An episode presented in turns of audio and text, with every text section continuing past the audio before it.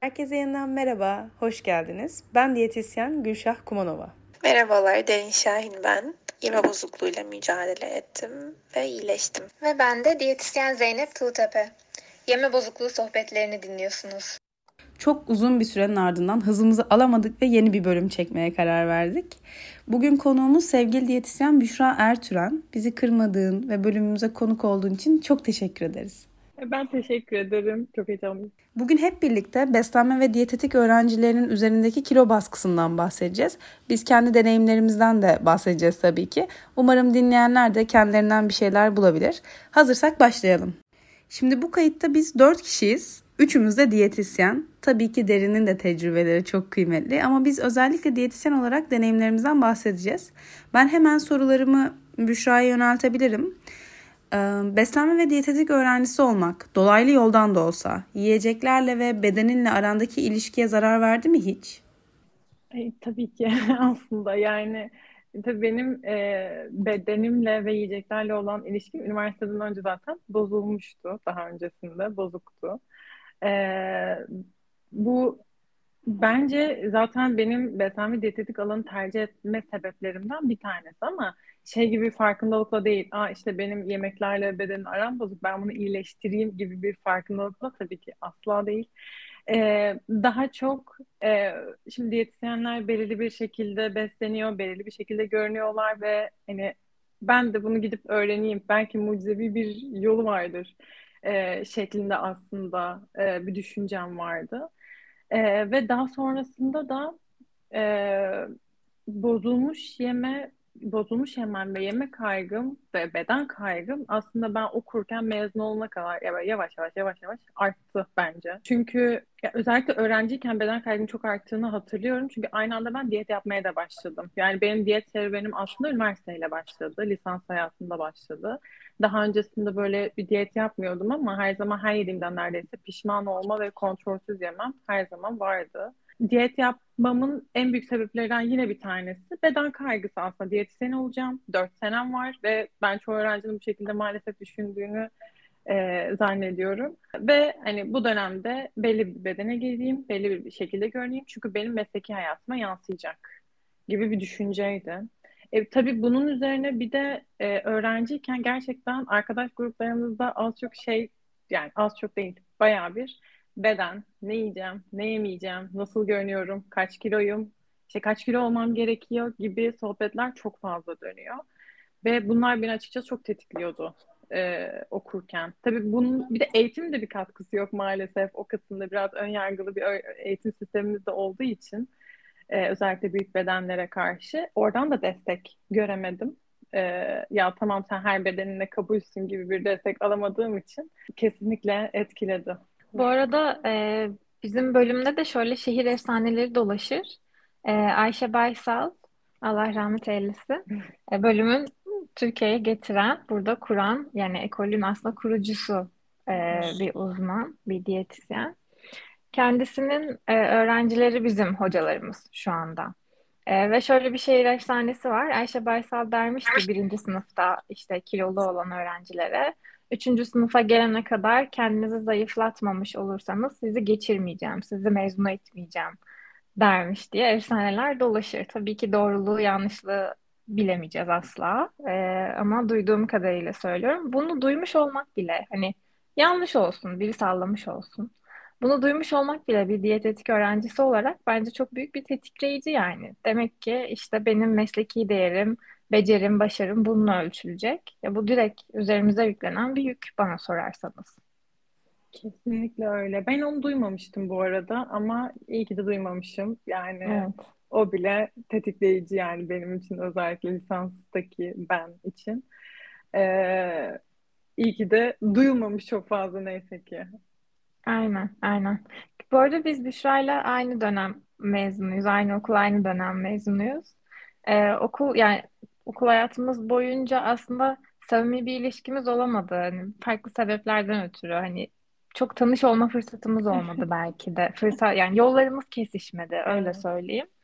Ee, biraz da aslında sebebi ben okuldan çok uzaktım. Yani derslerim tabii ki iyiydi, ilgileniyordum, ediyordum ama okul dışı aktivitelerle biraz daha fazla ilgileniyordum. O yüzden bölümde çok fazla arkadaşım da yoktu geriye dönüp baktığımda. Belki de beni e, çok fazla etkilememiş ama diğer arkadaşlarımı, Büşra gibi arkadaşlarımı etkilemiş olma sebebi de budur. Hani daha böyle bu kültürle iç içe olmuş ya da olmak zorunda kalmış insanlar e, bariz bir şekilde bence daha fazla etkileniyor bu durumlardan. Bana öyle geliyor açıkçası.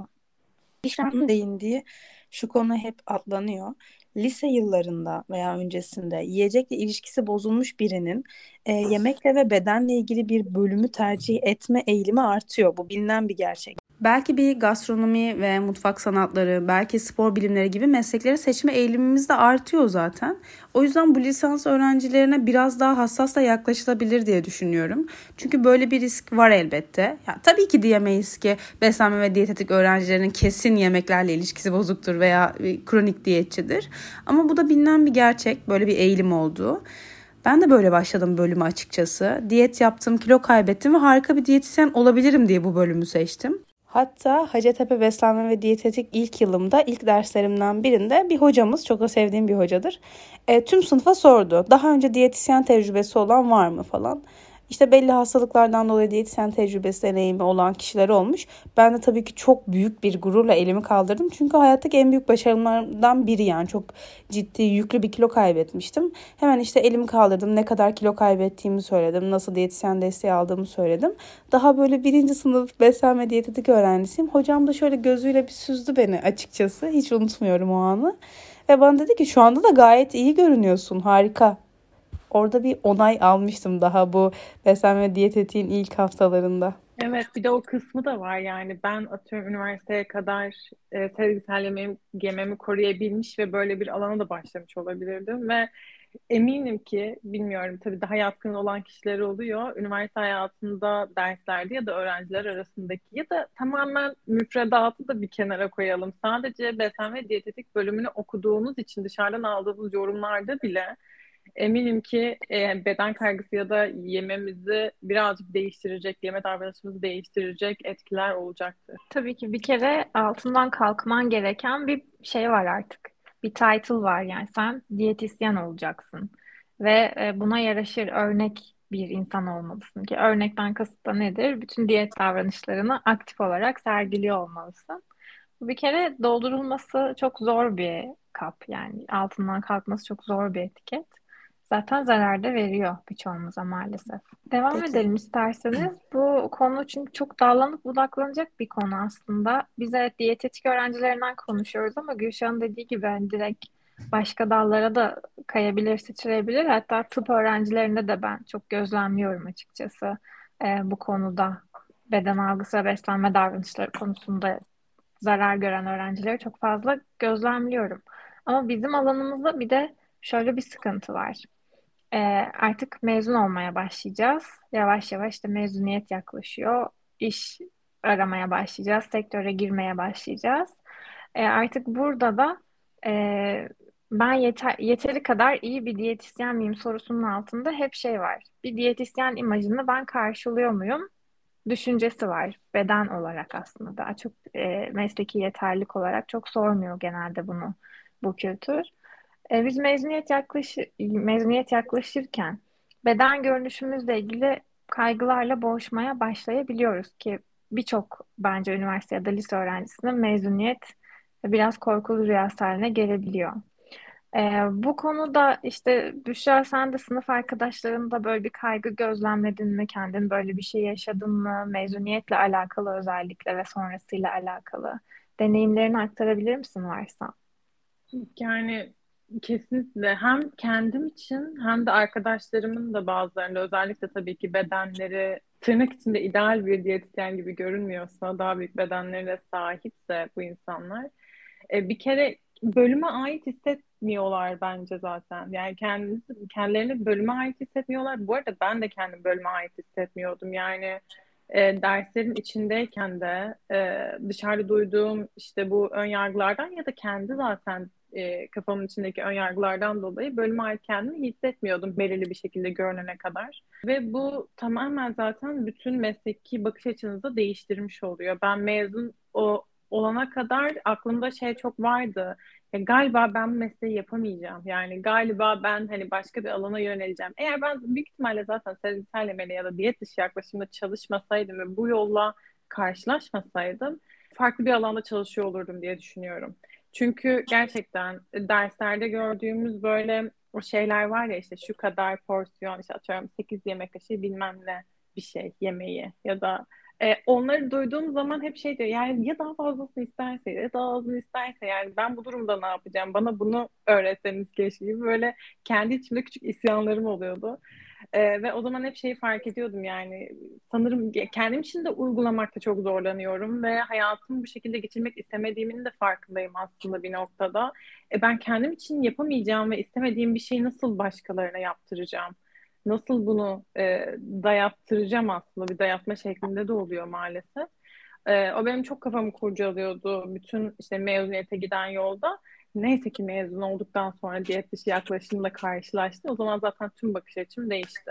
Ama kes, yani diyetisyen olmak zor. Şu yüzden zor. Yani çok fazla yargı var üzerimizde.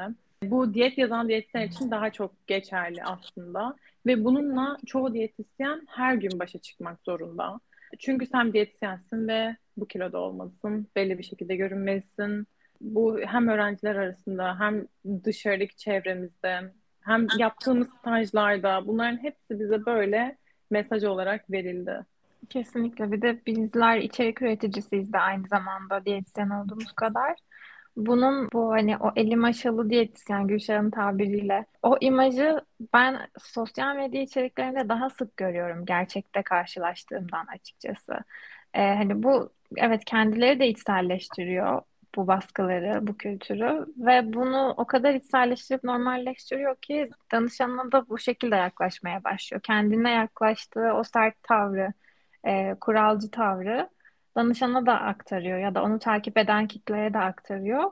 Kimi insan bundan keyif alıyor gibi geliyor bana. Hani o evet. işte tırnak içinde disiplin, o irade falan bu konseptlerden kimi insan haz buluyor, çekici geliyor ona ve onu tercih etmek istiyor ama gün sonunda bu hepimize zarar veren bir şey. Yani sadece danışana değil bizlere de zarar veren, çok fazla zarar veren bir şey. Buradan şeyi de biraz konuşabiliriz. İşte e, ben mesela deneyimledim mezuniyet sonrası mesleğe girişte hep bir fiziksel kriter aranıyor diyetisyenlerde. Yani her iş görüşmesine girişinde bir şöyle baştan ayağa süzülüyoruz ya da işte iş ilanlarında şu kadar kilo, şu kadar boy kriterimiz vardır gibi kriterler oluyor.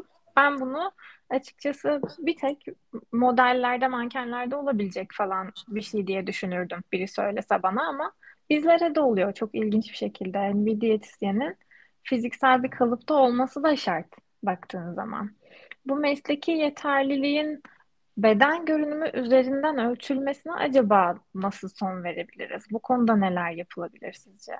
Yani bence aslında şu an yaptığımız yaparak gibi birazcık da yani savunduğumuz şeyi daha fazla insana ulaştırarak daha fazla farkındalık yaratmaya çalışarak biraz da yani tüm beden e, ve boyut şekillerini kabul edip onlara anlayış gösteren aslında baktığımız zaman bir de en başta biz olmalıyız. Yani çünkü özellikle beslenme profesyonelleri ya da bu bölümden mezun olan tüm diyetisyenler ya da işte biz bir noktada belki de sağlık öğrencilerini eğiten kişiler de olabiliriz çünkü.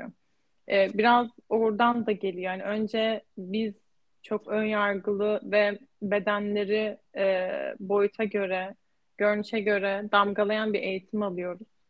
Ee, şunu bile söylendiğini ben hatırlıyorum. Yani eğer danışanınız büyük bir bedendeyse ama size işte sağlıklı beslendiğini söylüyorsa yalan söylüyordur. İnanmayın. Bu duyumları bile ben hatırlıyorum eğitim hayatında.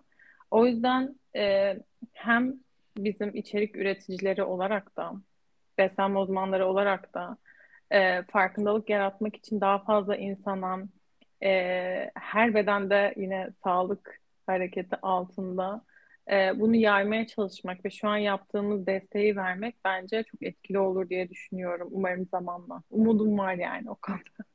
Evet kesinlikle. Ee, bir de bu konuda e, ben ben de bu arada şeyi hatırlıyorum bu şu hani bir bir derste şunu çok net hatırlıyorum.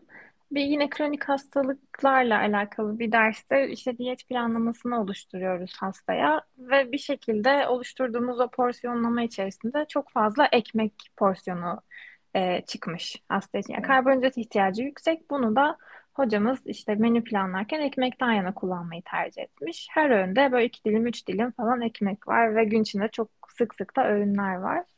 Arkalardan birisi şey demişti. Hani ya danışan bu kadar çok ekmek yemek istemezse. Hani ben mesela çok fazla hoşlanmıyorum her öğün iki dilim, üç dilim ekmek yemekten. Ya danışan da istemezse ne yapacağız o zaman? Ee, hocamız da o zaman şey demişti. istememek diye bir şey yok. Bu onun için doğru olan. Bunu tüketecek. Bunu yemek zorunda.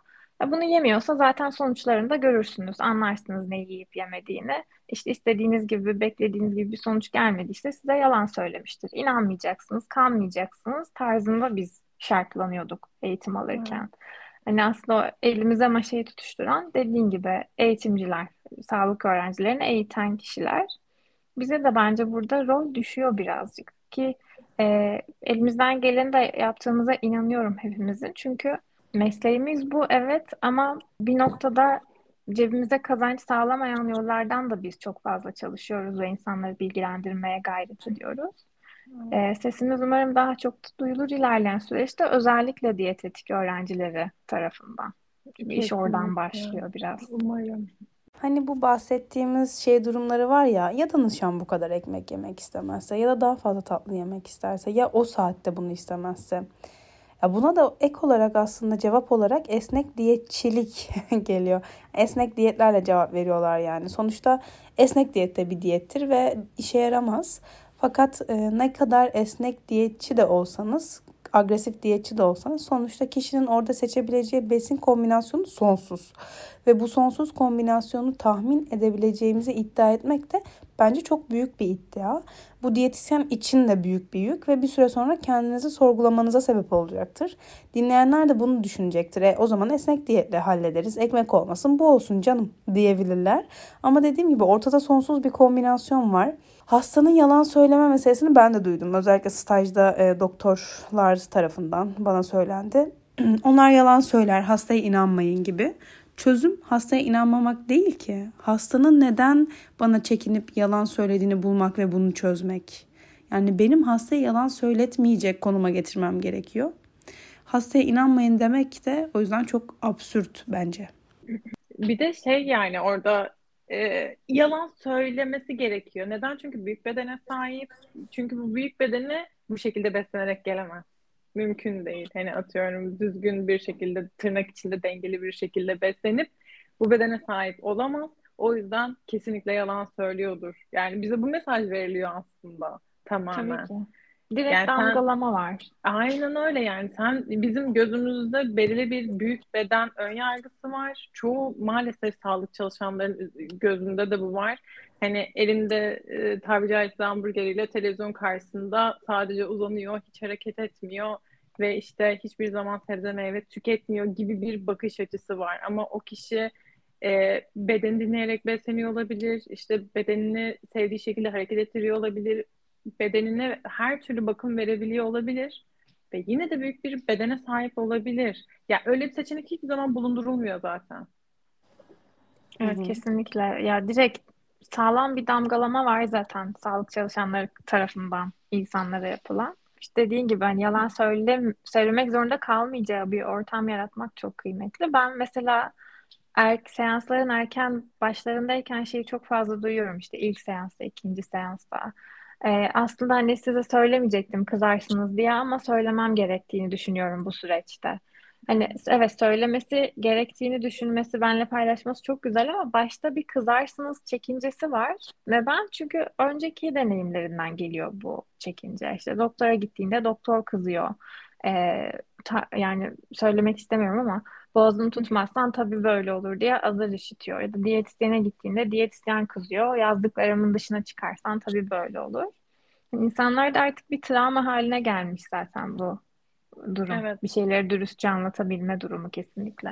O yüzden biz üstüne basa basa yani hani burası yargılanacağın ve yediğin içtiğin yiyeceklerle ya yani ben hiçbir zaman yargılamayacağım. O e, ne söylersen söyle, ne yersen ye. Ve bunu bazen ilk görüşmede söylesek bile gerçekten yargılamadığımızı görene kadar hani bir bakmak istiyor danışan. Ya gerçekten yargılamayacak mı? Gerçekten ben atıyorum ben işte eğlenceli yiyecekleri çok daha fazla yediğim bir günde bile e, tepki almayacak mıyım negatif bir şekilde karşıdan onu da görmek istiyor. Çünkü başlangıçta inanması gerçekten ben olsam ben de inanmazdım galiba. İlk diyet yaptığım zaman hatırlıyorum. Büyük ihtimalle ben de inanmazdım. Ve ben Hı-hı. yalan söylüyordum diyetisyenime bu arada.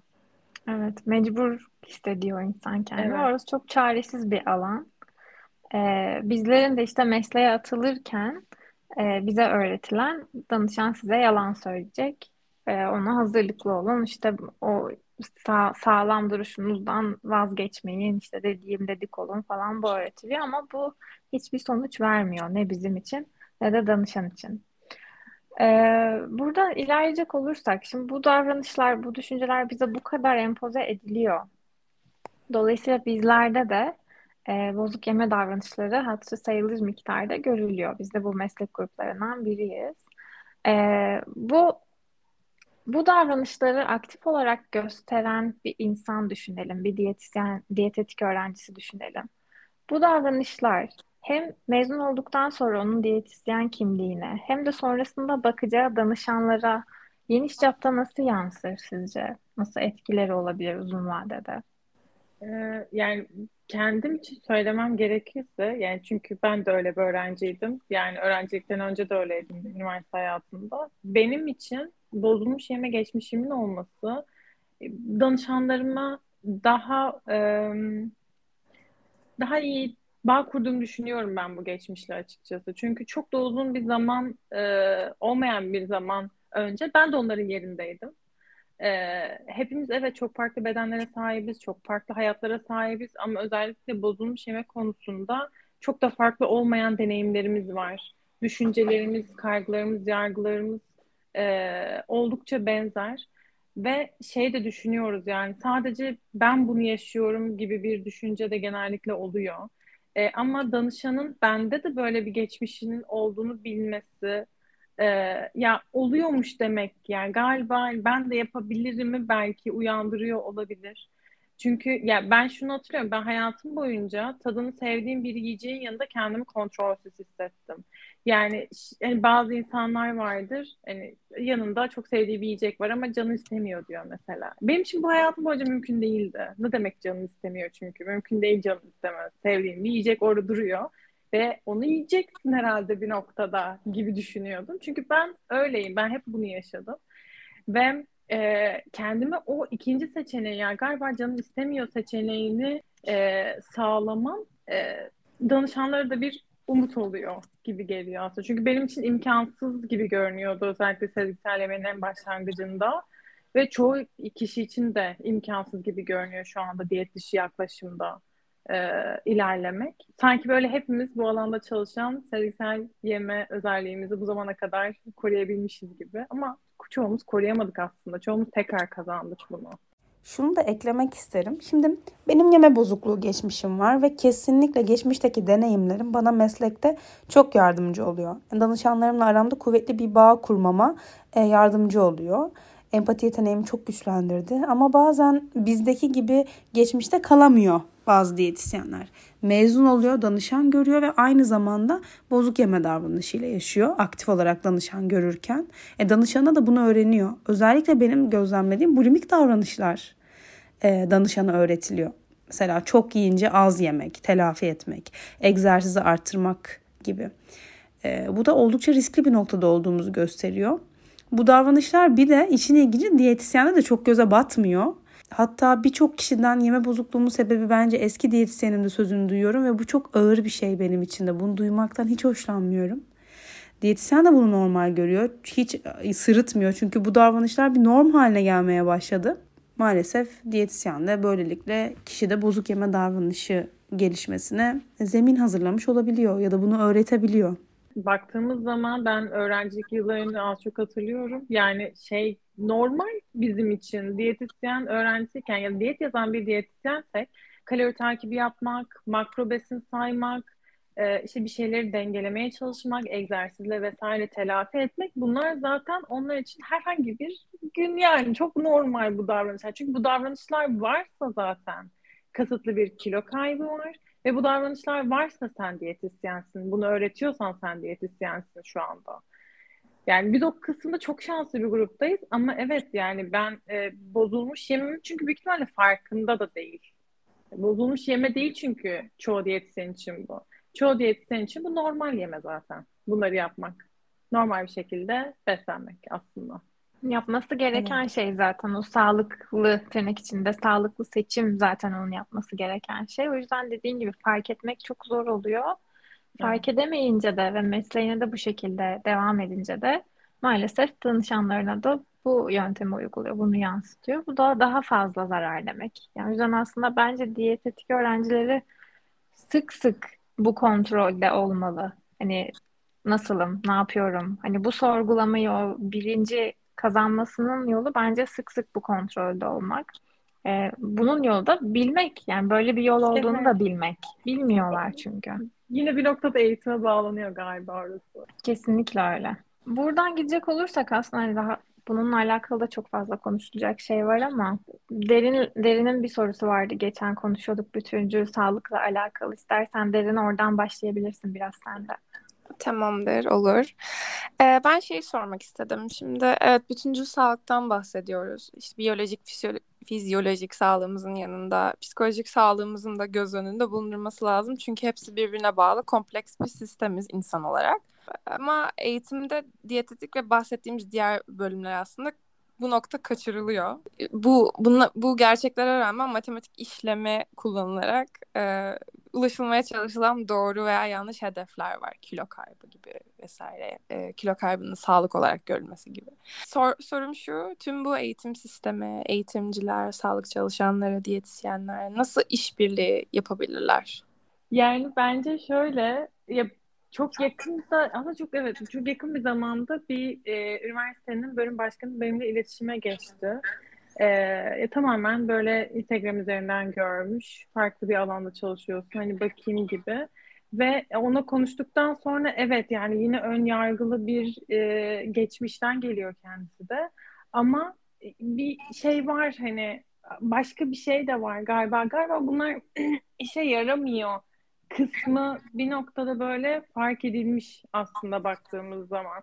Ve ben şu anda geçmiş mesela gittiğim diyetisyenle de görüştüğümde bana şeyi söylüyor mesela evet yani senin yolundan gideceğiz galiba bir noktada hepimiz hani şey, dışı yaklaşmaya yaklaşacağız çünkü bu galiba işe yaramıyor fikri birazcık e, insanların böyle kafasında var. Bence biraz onu canlandırmak yani aslında o birliği sağlamak da buradan geliyor. Yani danışanlar konusunda e, o farkındalığımız zaten yükselttiğimiz zaman diyet yapı yazıyorum bir şekilde evet takip ediyor, kilo veriyor ama bakıyorum işte geri kilo alıyor kısmı ya da işte ben bunun yanında acaba mental olarak e, nasıl bir fayda sağlıyorum, nasıl bir e, zarar veriyorum kısmında bile soru işareti bile olsa aslında o birlik orada sağlanacak gibi geliyor bana. Ya ve umuyorum kısa bir zamanda e, sağlanacak. Çünkü gitgide bu yöndeki çalışmalar da artıyor ve dolayısıyla farkındalık da artıyor. Son dönemde artık hani sağlık dünyası da, hani tıp dünyası da şeyin farkında. Tamam evet biz matematiği yapıyoruz, dört işlemi yapıyoruz. Giren enerji çıkan enerji dengesini sağlıyoruz, kilo gidiyor okey.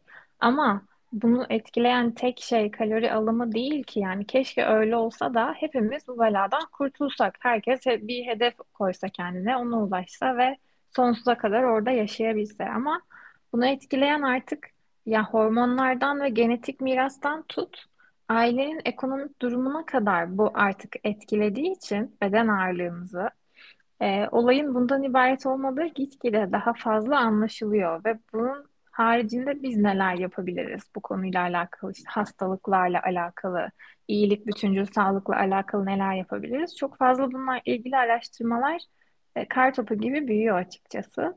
Bu noktada mesela hep şey örneğini ben düşünüyorum. Birçok kronik hastalığı işte polikistik over, insülin direnci, tansiyon, kolesterol bilmem ne e, bunlar da hep tek müdahale yöntemi olarak ağırlık, beden ağırlığı hep böyle öncelikli oluyor.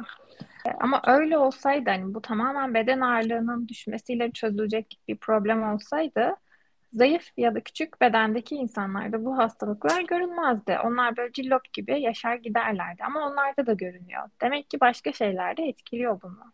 O zaman biz artık ağırlık dışında kalan o başka şeyleri de biraz ön plana çıkarmalıyız. İşte duygu durumu da biraz ön plana çıkarmalıyız. Yaşam kalitesini de ön plana çıkarmalıyız. Stres durumunu da ön plana çıkarmalıyız. Beslenme davranışlarını da ön plana çıkarmalıyız. Yani umuyorum ki e, gitgide daha fazla birey, özellikle daha fazla diyetisyen bunun farkına varacak. E, ama ben şöyle bir açıdan umutluyum. Benim şu anki danışan portföyümde çok fazla diyetetik öğrencisi var ve bu bunu öğrenmek, kendilerine uygulamak ve öğretmek istiyorlar. Çünkü bir şeylerin yanlış gittiğini artık gitgide fark ediyor insanlar bu şekilde işlemediğini. O açıdan ben umutluyum açıkçası bayağı bu konuyla alakalı. Ben de biraz umutluyum. Ben yeni mezunum ve son sınıflarda şu anda da diyetisyen adaylarında e, bu konuya talep olduğunu görüyorum. O yüzden bu da beni umutlandırıyor.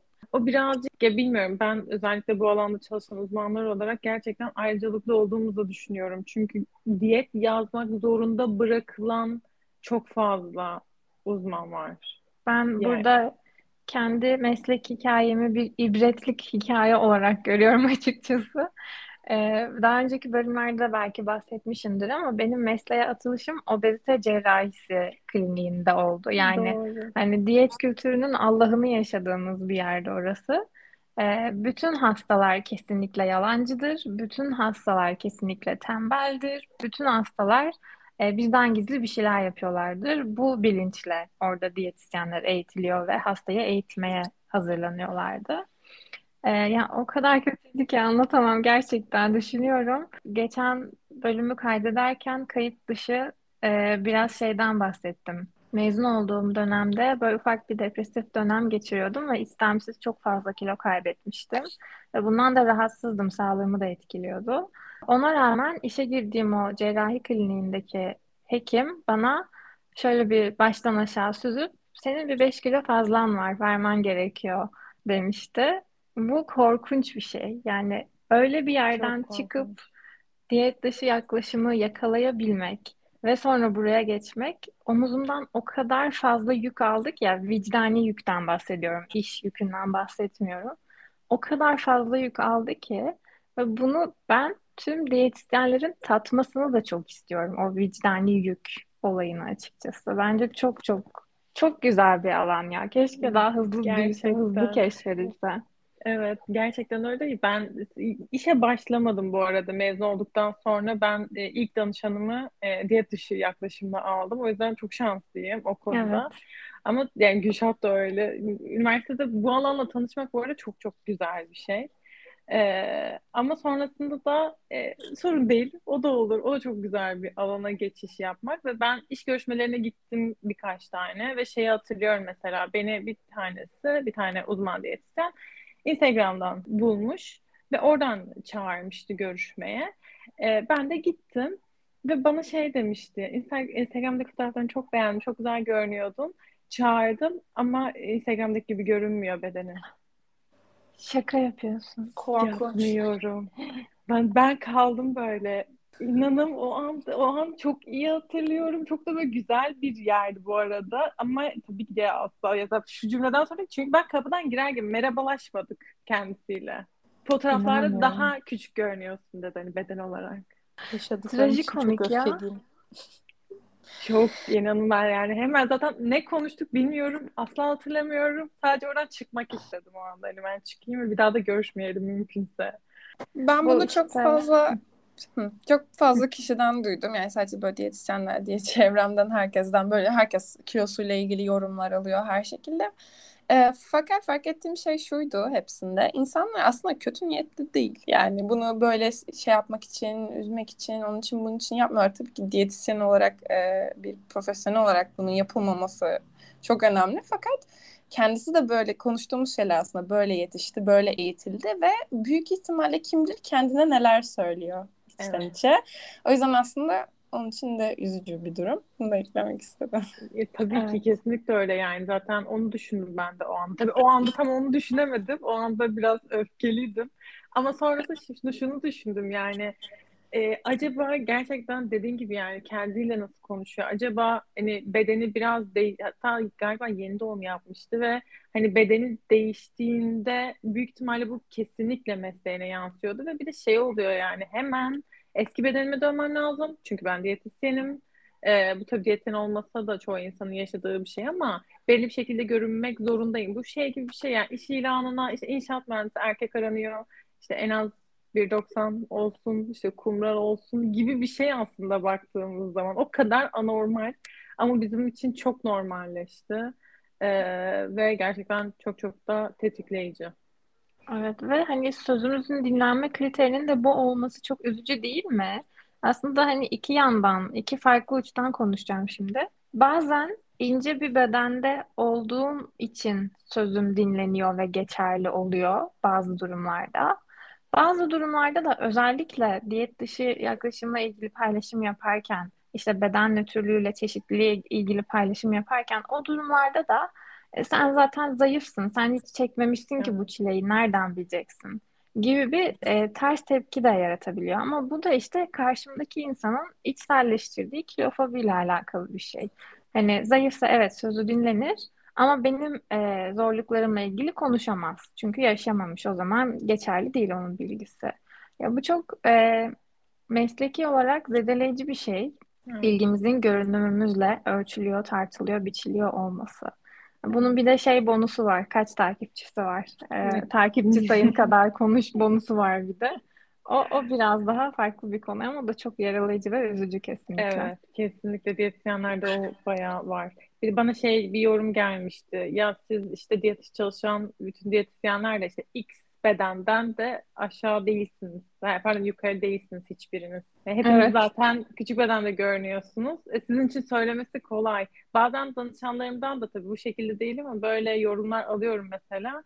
Ee, ama bu sefer de şey evet hani karşımdaki danışandan daha küçük bedenim olabilir ve bunun için o beni hani zaten o bilmiyor gibi görüyor.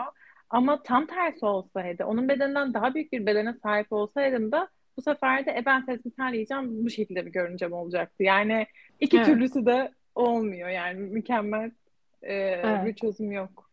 Orada. Evet olmuyor. İşte burada tamamen içselleştirdiğimiz o hem kendimize hem dışarıya karşı o nefret de demek istemiyorum ama olumsuz hisler birazcık bu durumda etkili maalesef. Ya bu kişiye de zarar veriyor, bize de zarar veriyor kesinlikle.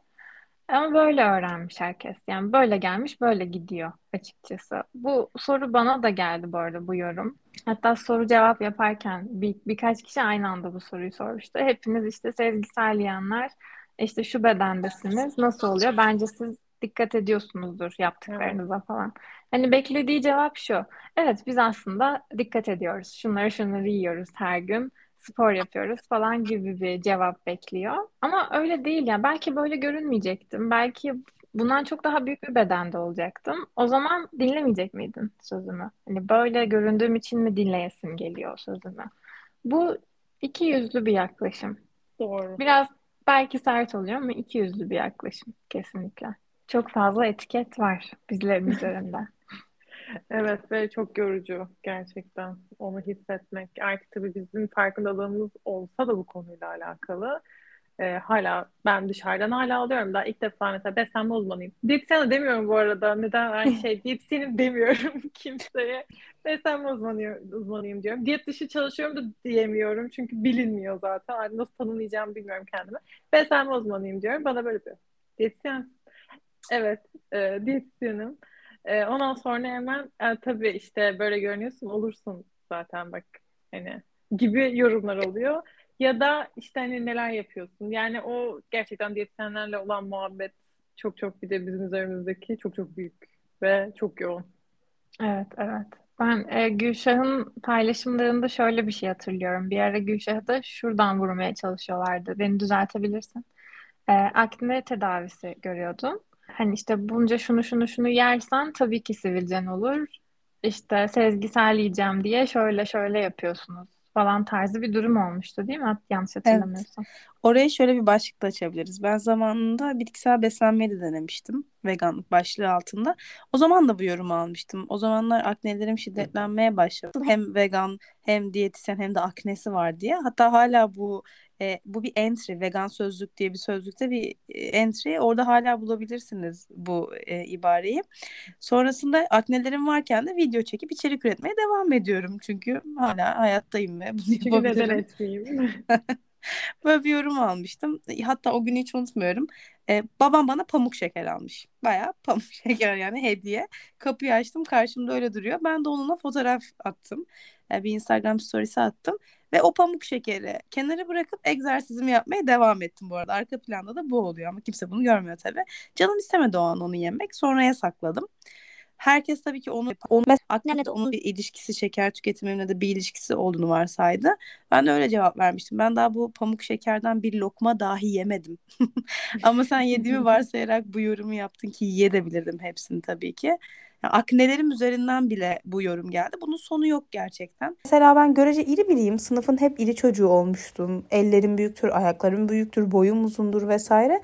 Ona rağmen bile e, danışmanlık hizmetim boyunca şu yorumu ben de aldım. Ben sadece çevrim içi hizmet sunduğum için danışanın vücudumu da görmüyor ama bazen danışanımın bedeninden daha küçük bir bedene sahip olsam da bunu duyduğum oldu. Bu arada bana o yorumu yapan kişi de hani X bedenli bir pantolon bedeni söylüyor ve o bedenden hepiniz küçüksünüz diyor. Ben o bedenden büyüğüm bu arada.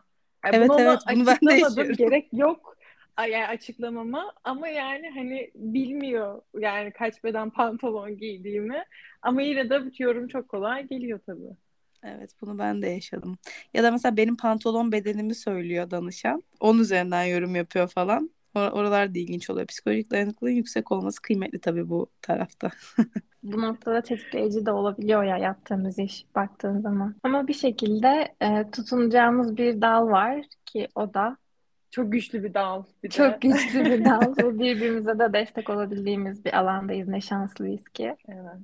Şu anda evet bir elin beş parmağını geçmiyor diyet dışı çalışan diyetisyen ama e, gitgide artacağını umut ediyorum, inanıyorum da açıkçası. Ben geleceği parlak görüyorum. Sizi bilemem ama Ben de. Benim umudum çok yüksek. Umudumu kaybetmiyorum bu yorumlara karşı.